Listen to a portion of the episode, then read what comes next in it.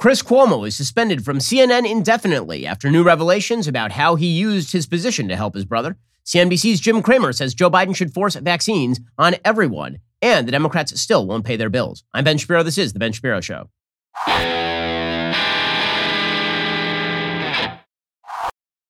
The Ben Shapiro Show is sponsored by ExpressVPN. For peace of mind whenever you go online, visit expressvpn.com slash Ben. We'll get to all the news in just one moment.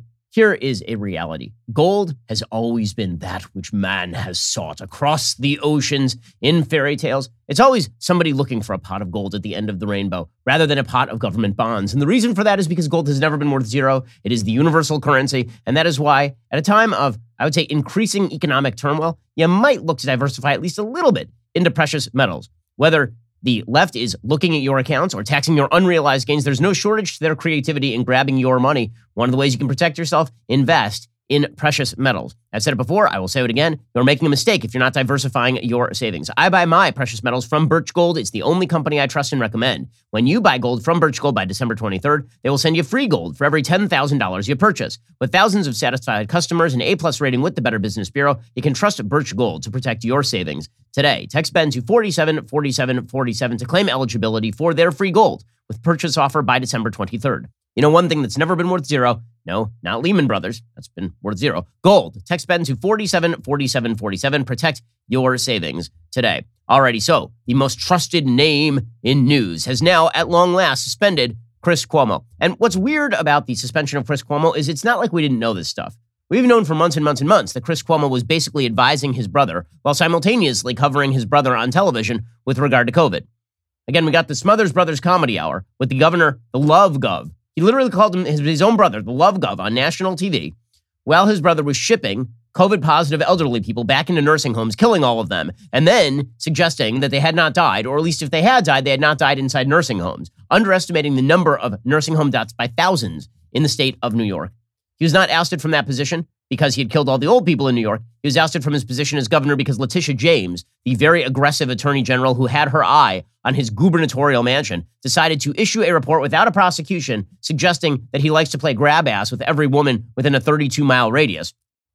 And Chris Cuomo was trying to help his brother cover that up, track down some of the women who were making the accusations, spin the media on his behalf. So there were new revelations that came out on this. Thanks again to Letitia James, who's uh, who's unbridled ability to simply throw out chum in order to smear the guy so she can grab a seat. It's, it's pretty it's pretty spectacular, I will say. It's pretty naked in its ambition. Well, now Chris Cuomo is on the outs at CNN. Why? Because presumably he has smeared the level of trust you once held in CNN.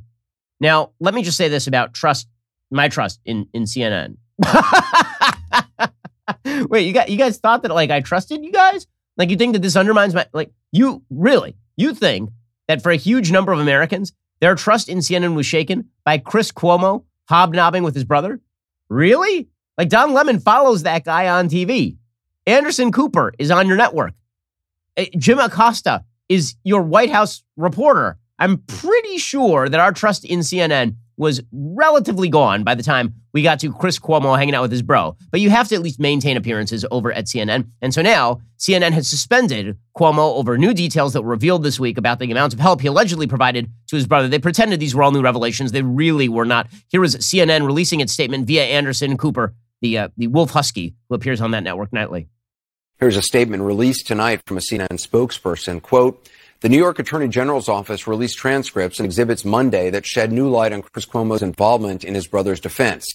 The documents, which we were not privy to before their public release, raised serious questions. The spokesperson continued, quote, when Chris admitted to us that he had offered advice to his brother's staff, he broke our rules, and we acknowledged that publicly. But we also appreciated the unique position he was in and understood his need to put family first and job second. However, these documents point to a greater level of involvement in his brother's efforts than we previously knew, the spokesperson added. As a result, we have suspended Chris indefinitely pending further evaluation. Okay, so they're just lying. I don't believe them at all. My guess is that they are lying even about this.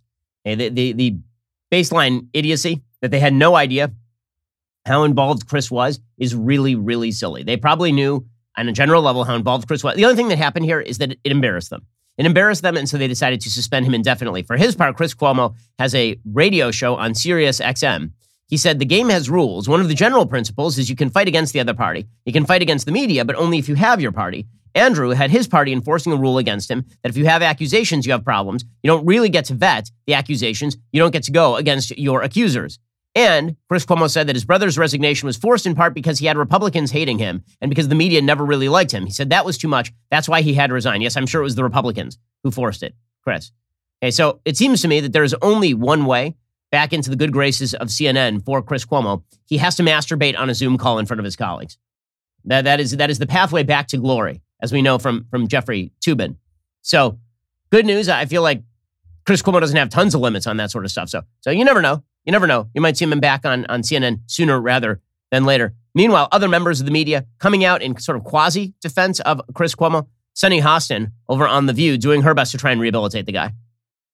Do you think he did anything illegal? I mean, does it feel that I don't know? You're the lawyer. You tell me. I, you know that that's the thing. I think it comes down to it doesn't feel right. It seems unseemly, yeah. right? But is it illegal? I don't think so. I think he's a brother. He he wanted to help his brother. Yeah. Um, I think certainly there is an ethical issue when it comes to journalism. Oh, okay. So yeah, he didn't commit a crime, so I guess it's okay now or something.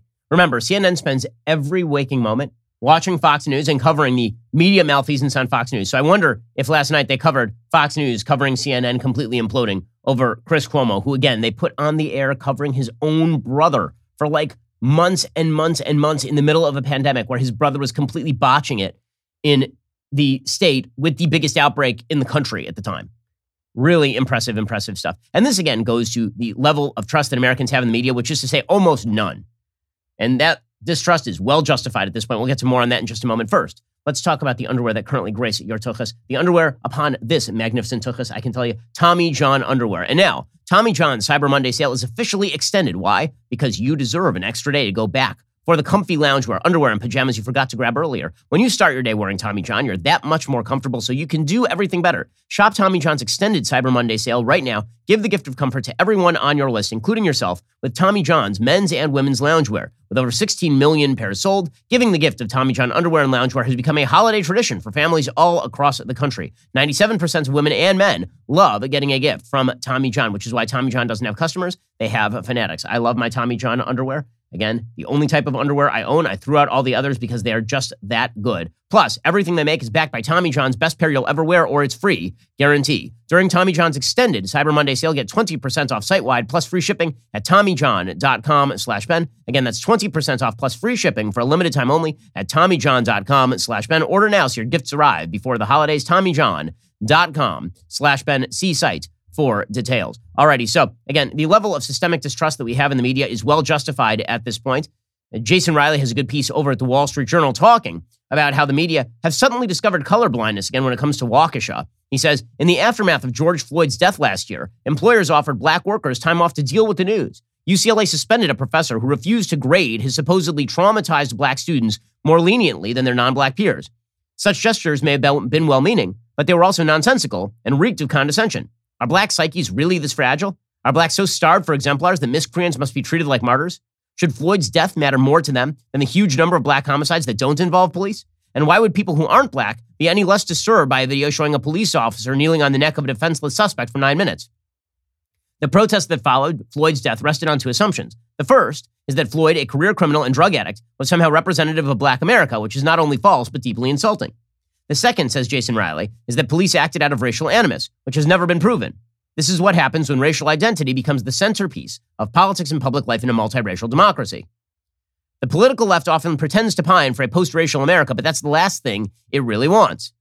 People who are, uh, who are people who are interested in a post-racial America don't name their organization Black Lives Matter or welcome racial propaganda like the 1619 Project into elementary schools. They don't advocate racial preferences. They don't call for white people who are never slaveholders to pay reparations to black people who are never slaves. The Biden administration, says Jason Riley, has picked up where Obama left off. The unwarranted racialization of the Kyle Rittenhouse saga, which concerned one white man shooting three other white people, was a clumsy attempt by President Biden and his allies to further a narrative about, about bias in the criminal justice system. The same press outlets that portrayed Rittenhouse as a white supremacist have had remarkably little to say about the racial identity of Darrell Brooks, the black suspect in Wisconsin who was accused of plowing his car through an annual Christmas parade last month and killing six people, including an eight year old boy, all of whom were white. Given the suspect's history of posting messages on social media that called for violence against white people and praised Hitler for killing Jews, you'd think his race and the race of his victims would be relevant to reporters. Race is all anybody would be talking about if a white man had slammed his vehicle into a parade full of black people. Yet suddenly, the left has gone colorblind. Liberals want us to believe that racial disparities in police shootings and incarceration rates stem from a bias system and have little to do with racial disparities in criminality.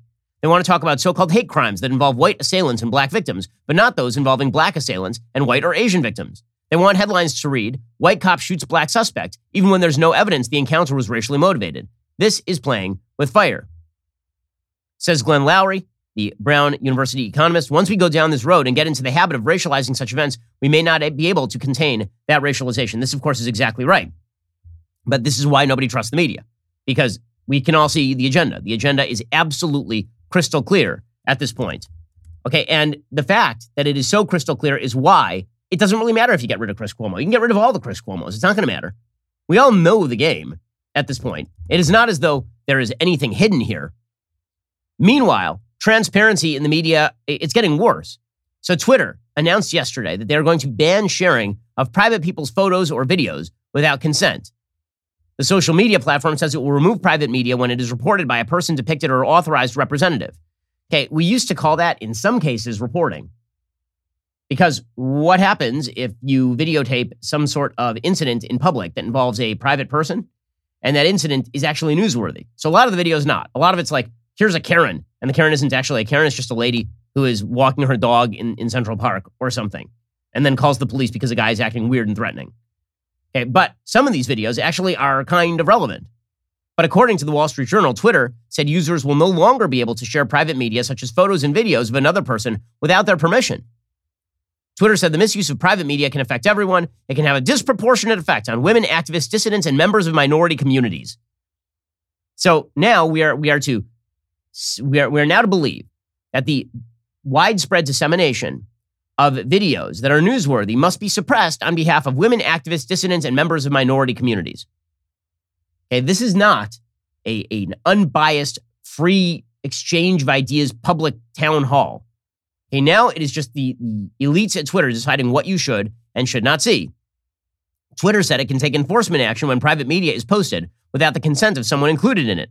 It said the change is part of its work to align its safety policies with human rights standards and better prevent so called doxing, the publishing of private information with malicious intent. Okay, but this policy seems to be too broad. Now, they are saying that the policy wouldn't apply to images or videos taken from large public events like sporting events or protests, but how much newsworthy stuff happens that's not a sporting event or protest? A lot. Emerson Brooking, senior fellow at the Atlantic Council's Digital Forensic Research Lab, tweeted it's basically an anti doxing rule, which is fine, but it's written so broadly, most anyone can lodge a complaint against anybody. So, should you be concerned about the bottlenecking of information? I am. Especially because, again, all this does is it just means whoever has the biggest loudspeaker is the person who wins. And if you control who can use that loudspeaker, it makes it very difficult to challenge the legacy media's narratives, which sort of seems to be the point. Meanwhile, the media doing their best to rehabilitate the Biden administration. So the New York Times published a piece, I'm not kidding, called Jill Biden's White House Christmas looks very normal. You won't find any blood red trees this year. This is the important stuff, according to the media, because remember that uh, Melania Trump had put up some red trees. And this, of course, was, it showed that she was basically a child of the devil because, of course, the devil likes red and the Christmas trees were red. And this means that she's very, very bad. But Joe Biden who is a doctor, let me tell you, she has put up regular Christmas trees, and this means that she is an amazing person. According to the New York Times, gone are the blood red trees. Gone are the icy, sparkling boughs and the imagery of a woman isolated in a winter wonderland or horror story, depending on your point of view. In their place, white and red striped knit stockings, stockings with green heels dangling brightly from a hearth family photos, handwritten thank you notes, and an arch of presents in bright red boxes. The Biden White House Christmas decor unveiled on Monday isn't nearly as stylized or surreal as the Trump endorsed looks that preceded them. Oh, it's plenty cheerful and sparkly, but in the context of recent White House holiday styles, it's positively accessible. Why, it, eh, they're people of the people, don't you see? Joe Biden is a person of the people. She's just, she's one of you, the little people and her stylistic choices are a return to normalcy as opposed to the evil Trumps. Like, remember when we had like a booming economy and pretty much everybody was free to do what they wanted without mask and vaccine mandates and all that? Yeah, that was bad because there were red Christmas trees. Now there are green Christmas trees, and everything is great. According to the New York Times, in this, the White House is fully in line with the tactile, unpretentious image that the current first couple likes to project. That's what they are. They are tactile and unpretentious. When I think about Jill and Joe Biden, I think about accessible people who are definitely people of the people, not people who got very wealthy off their political background and or sending their bagman hunter to trot around the globe picking up cash. No, no, no. They are they're like us. They're like us. Celebrities, they're just like you. The president and first lady, just like us. That's literally what it says. A, I swear to God, I had not read that line, and now I just did in the New York Times. The president and first lady, just like us. Their home is your home, only a little more so. It did, after all, require 6,000 feet of ribbon, over 300 candles, more than 10,000 ornaments, and about 78,750 holiday lights to dress the White House for the holidays, according to the office of the First Lady. That may sound extravagant, but like Dr. Jill Biden herself, I'm never going to get over the fact that the media acquiesce to Joe Biden's demand that they call her Dr. Jill based on her doctorate in education. I'm never going to get over that. Honest to God. Like, can you imagine if Melania Trump had said, I need you to call me by X title, and the title was just something that had nothing to do with the actual role of, say, a doctor? You think the media would have gone along with that? Did they do it with Dr. Sebastian Gorka? Is that something they liked to do with Dr. Gorka? But now it's like, oh, doc, you know, Joe Biden insists we call her doctor, even though, man, if you're having a heart attack and Joe Biden approaches you to give you a community college lecture, uh, you are in serious trouble, my friend.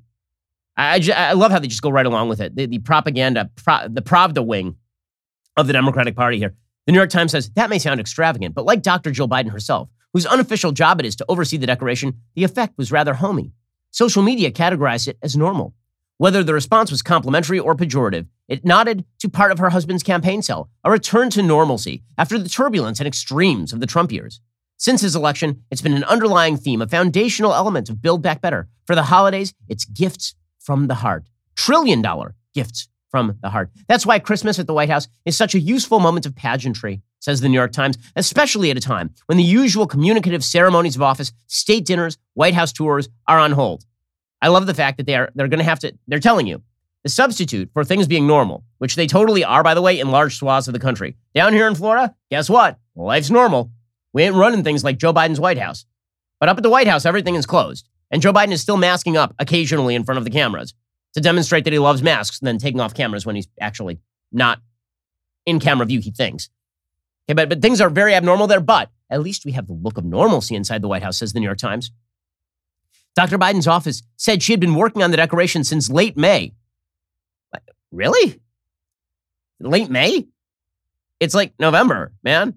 Really, it took you. It took you like just counting the months here. It took you June, July, August, September, and October. It took you five months, and most of November. So it took you like six months to come up with decorations that just look like normal Christmas decorations. Between this administration delegating their Secretary of Transportation in the middle of a supply chain crisis to paternity leave to care for, I guess, his ailing husband who had suffered no actual physical harm in the birthing of the child, and Dr. Joe Biden spending six months on Christmas decorations. What do they, honest to God, what do they do around there? Seriously, I mean, aside from Joe Biden, like Edith Wilson, sort of, I guess, manipulating her husband's hand into signing papers. Well, what exactly do they do around the White House?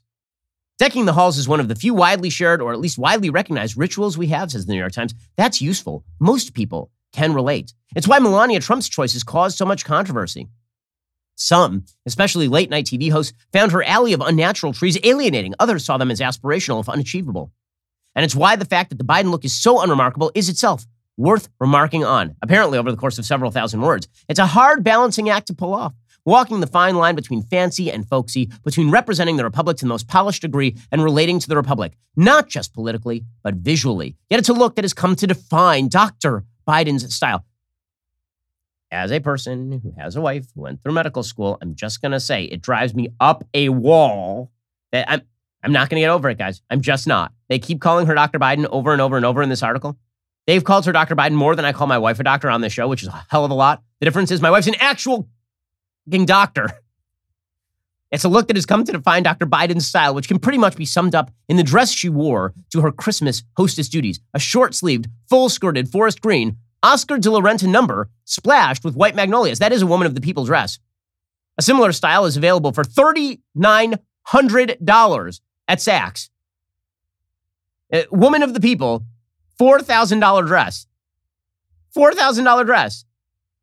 Okay, um, we do well in my family, my wife being an actual doctor and all, and um, and my wife has never worn a $4,000 dress unless we were talking about like her wedding. And I, am pretty sure her wedding dress did not cost $4,000. So she's just what people of the people here. They're, they're just, these are, the media are working overtime to try and spin and massage this administration into something worthwhile, and they're having a hard time doing it. But again, this is why when Chris Cuomo gets suspended at CNN, it's like, okay, what about all the rest of you? All the rest of you. It's like all the unbiased journalists who are not Chris Cuomo, take one step forward. Sorry, not so fast, any of you. Take one step back again. Seriously. Says the New York Times. Like them, Dr. Biden understands the decoration of her house, of her person, is a tool at her disposal. But unlike them, she is using it to normalize what is, by any account, an abnormal time, just like the way she is using tinsel and turtle doves. They are secular expressions of the faith, family, and friendship described in the welcome letter of the commemorative 2021 White House Holiday Guide. Everyday examples of the things, sometimes as simple as favorite shirt dresses and poinsettias that unite us. Yes, nothing unites us like spending six months planning Christmas decorations while people can't get actual gifts for their kids for Christmas because of your supply chain crisis, can't pay for gas at the pump, are suffering from another round of COVID lockdowns. And at least, but here's the thing it's a return to normalcy because Dr. Joe Biden, the greatest of all doctors other than Dr. J, she she has a $3,900 Oscar de la Renta dress. So she is a woman of the people. Now, here's the thing none of this is going to play with the American public. You can try to massage this into reality media, but you're going to have a real problem because people are still feeling the fact that the country is in serious and dire trouble. You know who knows this? The White House Chief of Staff, Ron Klain. We'll get to that in just one moment. First, let's talk about getting your special someone a gift she is going to treasure forever. Let's talk about diamonds and fine jewelry from Blue Nile. So, I got my wife for Hanukkah a gorgeous necklace from Blue Nile. It is just spectacular. Their stuff, beautiful. Their prices, excellent. Blue Nile is the world's largest retailer in certified diamonds and fine jewelry. They offer a superior buying experience, whatever you are in the market for. You can pick from a vast selection of preset diamond and gemstone jewelry, whether you're looking for an engagement ring or everyday fine jewelry like gold layering necklace or tennis bracelets. Blue Nile has you covered. Not only that, their products will be ready to ship the same day. And if you're having trouble choosing the perfect piece, Blue Nile has jewelry experts on hand via phone and web chat 24 7. They've got that expert device available 24 7, legendary service, 30 day returns. When you commit to a piece, so does Blue Nile. They've got guaranteed service and repair for life. And if you're afraid that you're getting the wrong piece of jewelry for your special someone, they have a 100% satisfaction guarantee. You can shop stress free with guaranteed free shipping and 30 day returns. Make the season shine with jewelry from BlueNile.com. Shop this week. Take advantage of the Cyber Week sale with selected jewelry up to 50% off. Plus, now through Christmas, enjoy free two day shipping. As always, each Blue Nile order is insured, it ships free, it arrives in discreet packaging that's not going to give away the special gift for your special someone. Shop stress free. Find your forever piece. Go to BlueNile.com today. That's BlueNile.com today. Go check them out. Alrighty. So, meanwhile, no matter the media's attempts to spin this administration into normalcy, they just can't do it. Biden's chief of staff, Ron Klain, he uh, admitted yesterday we have a lot of problems on our hands. Remember that time that Joe Biden promised to return to normalcy and then decided to govern like Bernie Sanders and wreck everything? Uh, yeah, that's that's not been good. Joe Biden was elected to deal with the pandemic, to get the economy moving again. We have work to do on both. I'm not saying this is far from mission accomplished. We still have too many people dying from COVID. We still have problems with inflations, prices, gas prices. We have a lot of work to do on both fronts, but we have made significant progress already. And we're going to make a lot more progress in the months ahead. Nope. Nope. Nobody believes this. So, what we've got right now is the media attempting to spin the Biden administration back into the realm of normalcy and completely failing at it. And the way that they're going to try and spin the Biden administration back into normalcy is not the only way that you possibly could, which is Joe, take your hands off the steering wheel.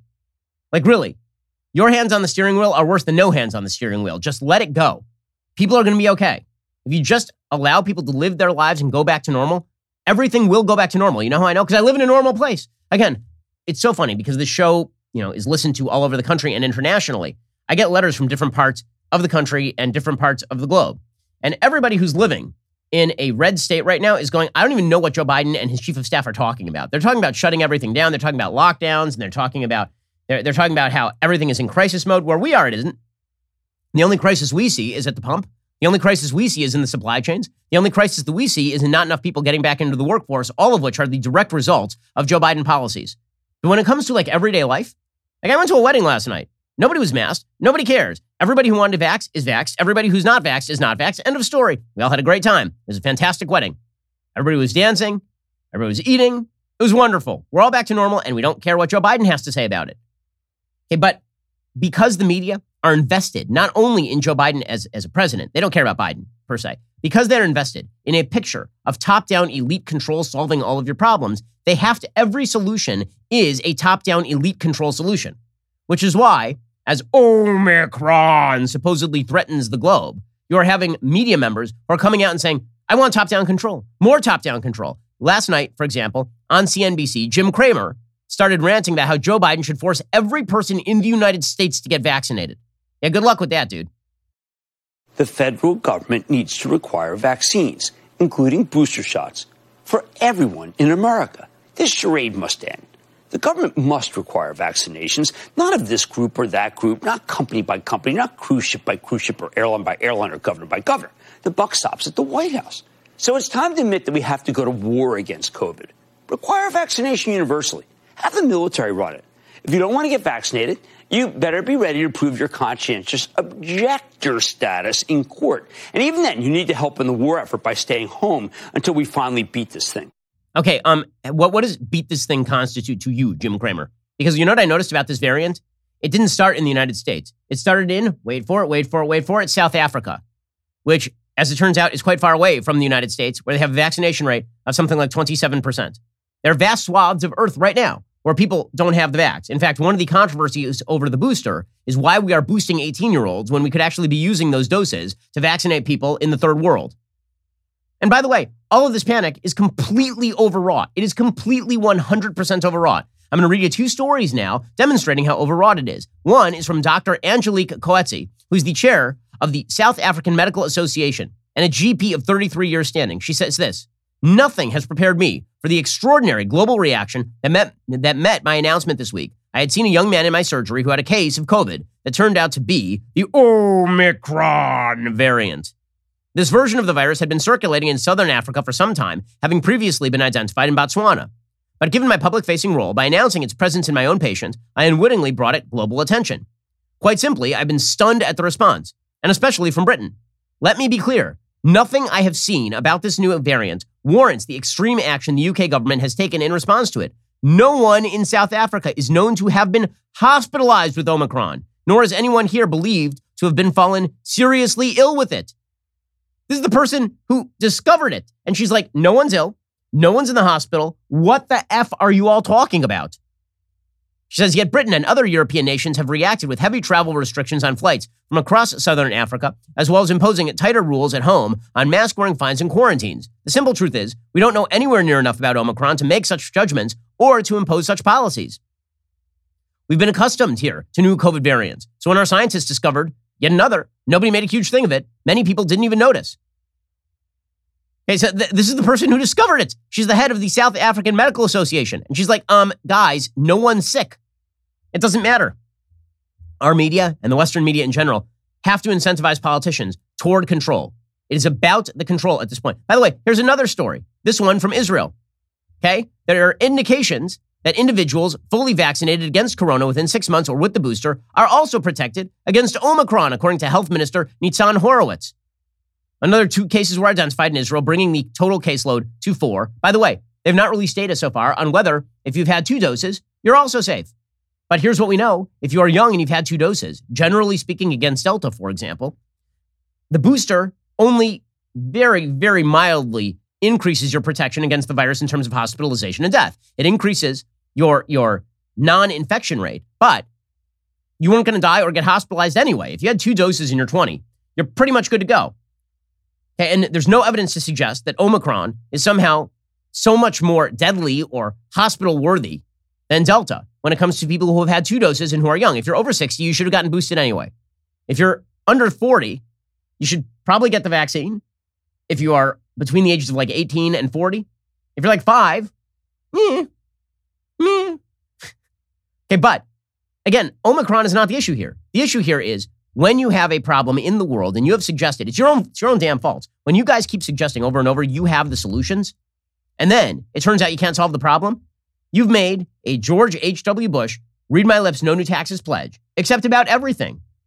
You've done read my lips, no new lockdowns, read my lips, no new mandates, read my lips, no new disease, read my lips, economic recovery. You're not making any of those things happen, my friends. And no matter how much the media try to spin in favor of you having more control, we don't want to give you more control because you're a failure. You guys are failures. Right now, the United States is weighing stricter coronavirus testing for all travelers to the United States, including, by the way, people who test negative. We'll get to more of this in just one second. First, Let's talk about your sleep quality. So, when I hop on my mattress at night, I want to be able to sleep. There's only one problem. I need a great set of sheets to top that mattress.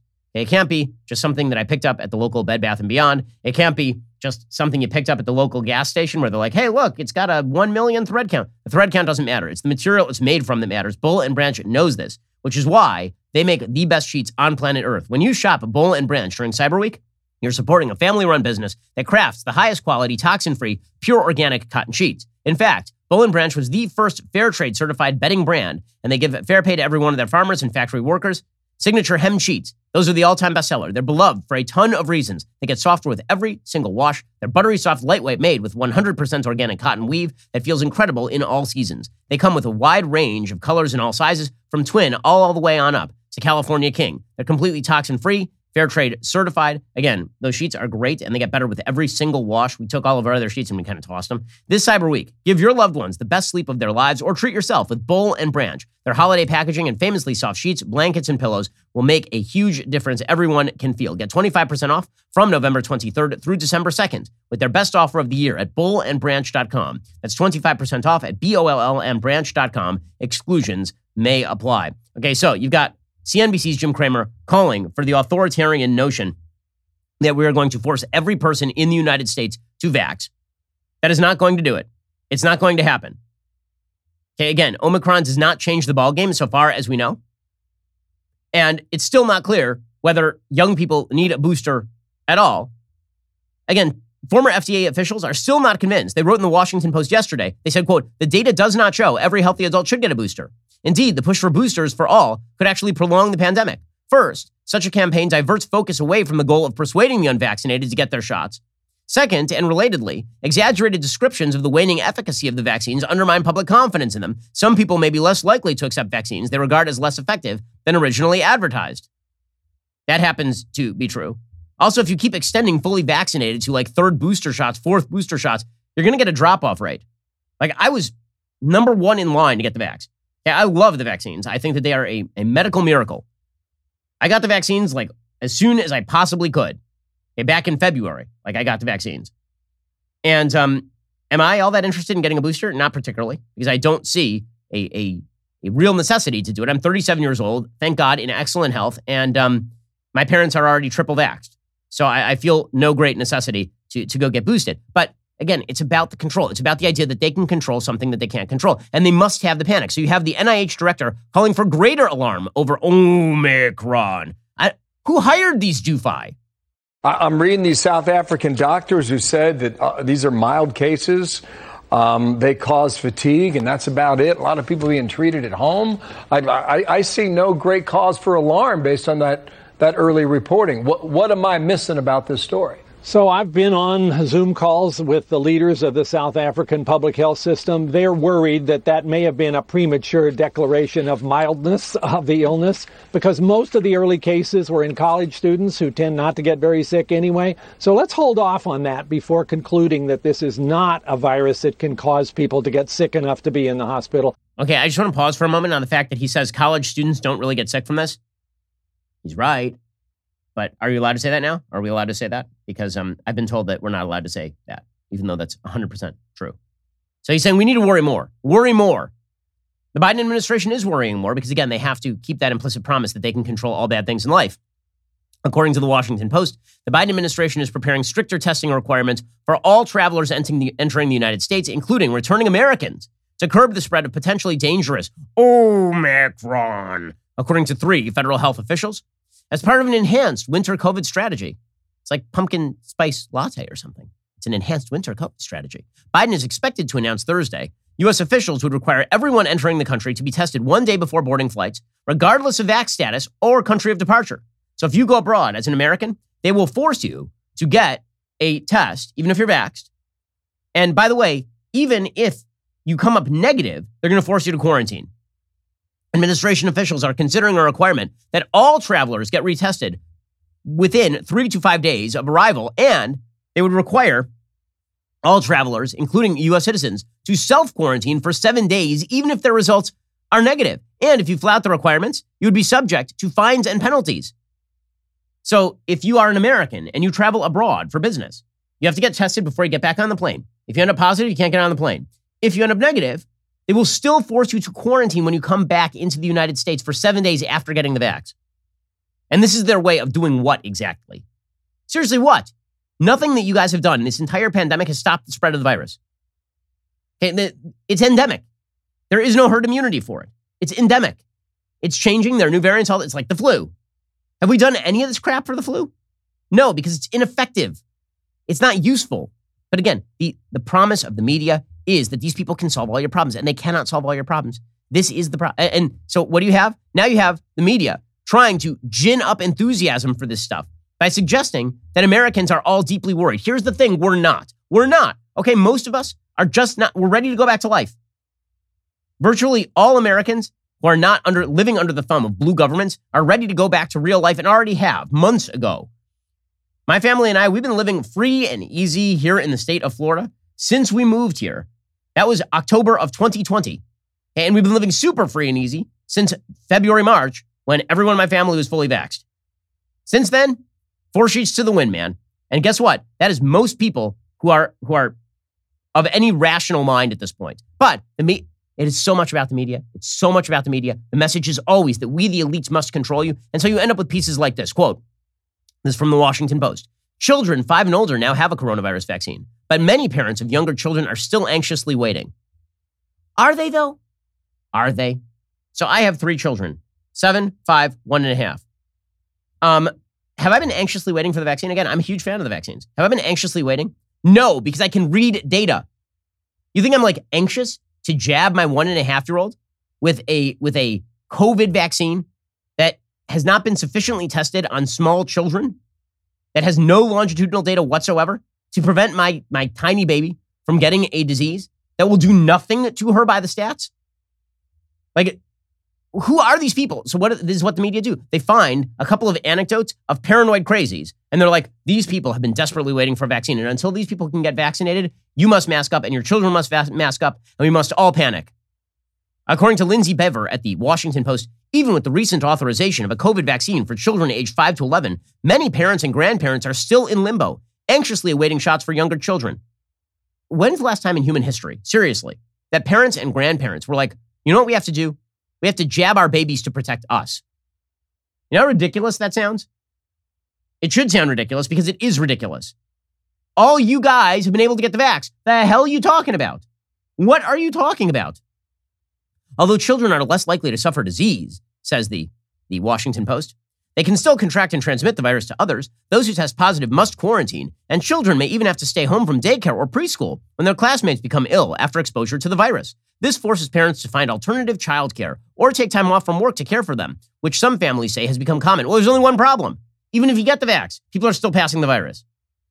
And by the way, that decision that if you if, if a kid in your class tests positive, everybody has to go home, that is a policy decision. It is not a realistic science-based decision. No one does this with the flu, no one does this with colds. And when you're talking about diseases that affect kids are sick all the time. I have 3 of them. They're always sick. The chances at any given time during a year that one of my kids is sick is 193%.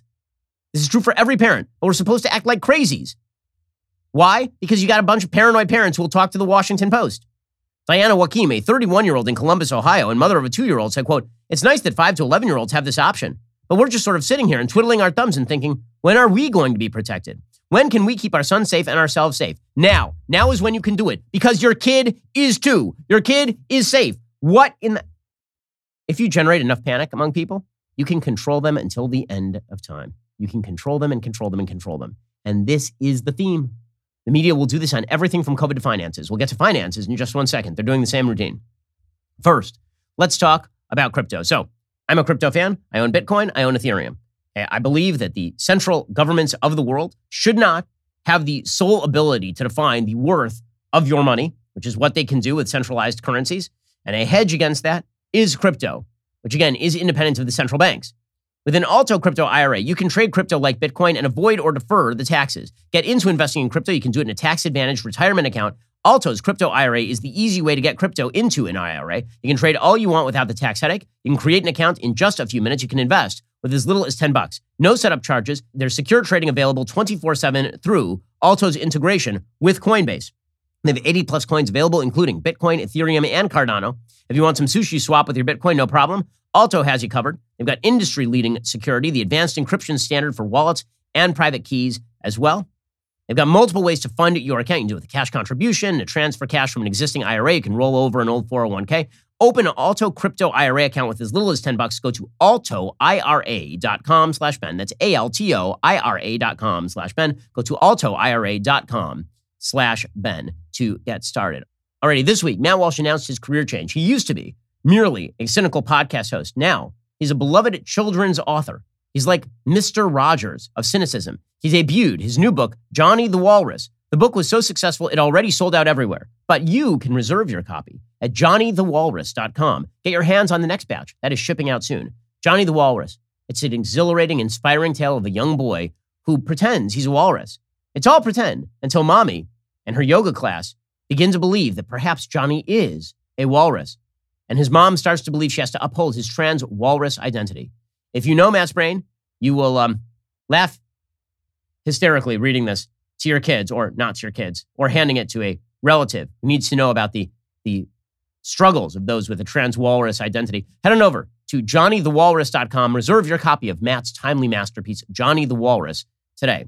Also, if you haven't already, go check out our brand new comedy series, Truth Yeller, hosted by comedian and podcaster Adam Carolla over at Daily Wire dot com slash watch. In each episode of Truth Yeller, Adam invites a celebrity guest to join him for an evening of stand-up comedy, improv, and interview, all in front of a maskless live audience. The first two episodes are available right now.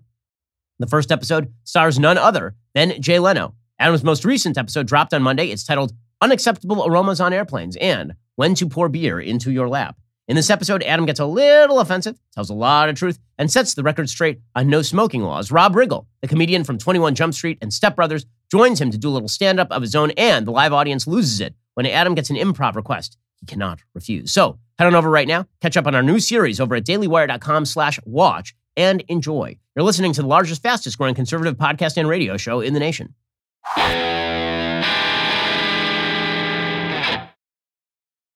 Alrighty, so Meanwhile, the media, which again, they have a vested interest in the idea that the government solves all of your problems, they are fighting mad that there are members of the government who actually would like the government to butt out of your business. So right now, the Republicans are considering the possibility of pushing the Democrats to get rid of the vax mandate in order so they can pass their new debt ceiling increase.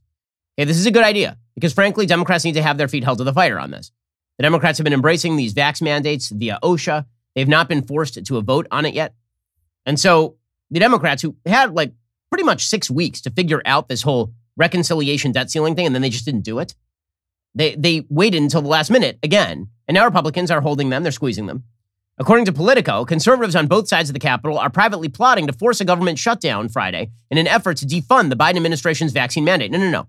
They're not plotting to force a government shutdown. They're plotting to force the end of the vax mandate. And Biden can choose. Capitalizing on a last minute scramble to fund the government, a group of Senate conservatives is planning to object to quick consideration of a stopgap measure to extend funding into early 2022, unless Democratic leaders agree to deny money to enforce the mandate. Because of the tight schedule and Senate rules that require unanimous consent to move quickly, the senators believe they will be able to drag out the process well past midnight Friday when funding officially expires. Senator Mike Lee, Republican of Utah, Full disclosure, I'm friendly with Senator Lee because he's a terrific senator. Says, I'm sure we would all like to simplify the process for resolving the CR, but I can't facilitate that without addressing the vax mandates. Given that federal courts across the country have raised serious issues with these mandates, it's not unreasonable for my Democratic colleagues to delay enforcement of the mandates for at least the length of the continuing resolution. It's unclear how many Senate conservatives are willing to follow through on the shutdown threat, but apparently, 15 Republicans have signed a letter spearheaded by Senator Roger Marshall of Kansas in early November, vowing to use all means at our disposal to block passage of a continuing resolution that doesn't stop Im- implementation of a vax mandate. Now, here's the thing if Democrats had started on the continuing resolution three weeks ago, they'd be fine. They didn't. They waited until the last moment. Again, because Democrats have no intention of actually preventing a government shutdown. They just want to spend all the money and rope Republicans into approving it. They did this last time. Republicans gave them another another stay of execution. And then Mitch McConnell said, We're not doing this again. And Democrats were like, Well, what if we just push it to the last minute again? The strategy, according to Politico, means the government will likely shut down for several days, even if appropriators strike a bipartisan agreement to extend funding by the end of today. A Senate Democratic leadership staffer told Playbook without an agreement to truncate the timeline, the Senate would need at least five days to process the continuing resolution. That would mean a brief shutdown ending Sunday at the earliest, but possibly dragging into next week if a deal is not reached today. Senator Major- Senate Majority Leader Chuck Schumer appeared to nod to the possibility of trouble, seeking to preemptively blame the GOP. Meanwhile, Mitch McConnell predicted Tuesday we won't shut down, arguing, quote, nobody should be concerned about a government shutdown. The issue came up in the Senate GOP lunch on Tuesday. So here's the thing the Democrats control both houses of Congress. So all they have to do to prevent a government shutdown is they could initiate the continuing resolution today and use reconciliation. Use one of the bullets in their chamber to simply pass the continuing resolution. You'd have a government shutdown that lasts about 24 hours without Republican approval. And they could do that. Or they could try to drag this out on behalf of a vax mandate that is increasingly unpopular with the American public. So Chuck Todd, of course, you know which side he's going to come down on. He's going to come down on the side of I like I love vax mandates and I also love Democrats. And so Republicans are the problem here even though Democrats run both the House and the Senate. Here is Chuck Todd over on MSNBC. Aren't all members of Congress, folks, come on, members of Congress, aren't you embarrassed by the silliness of this debt limit thing that we go through, this shenanigan?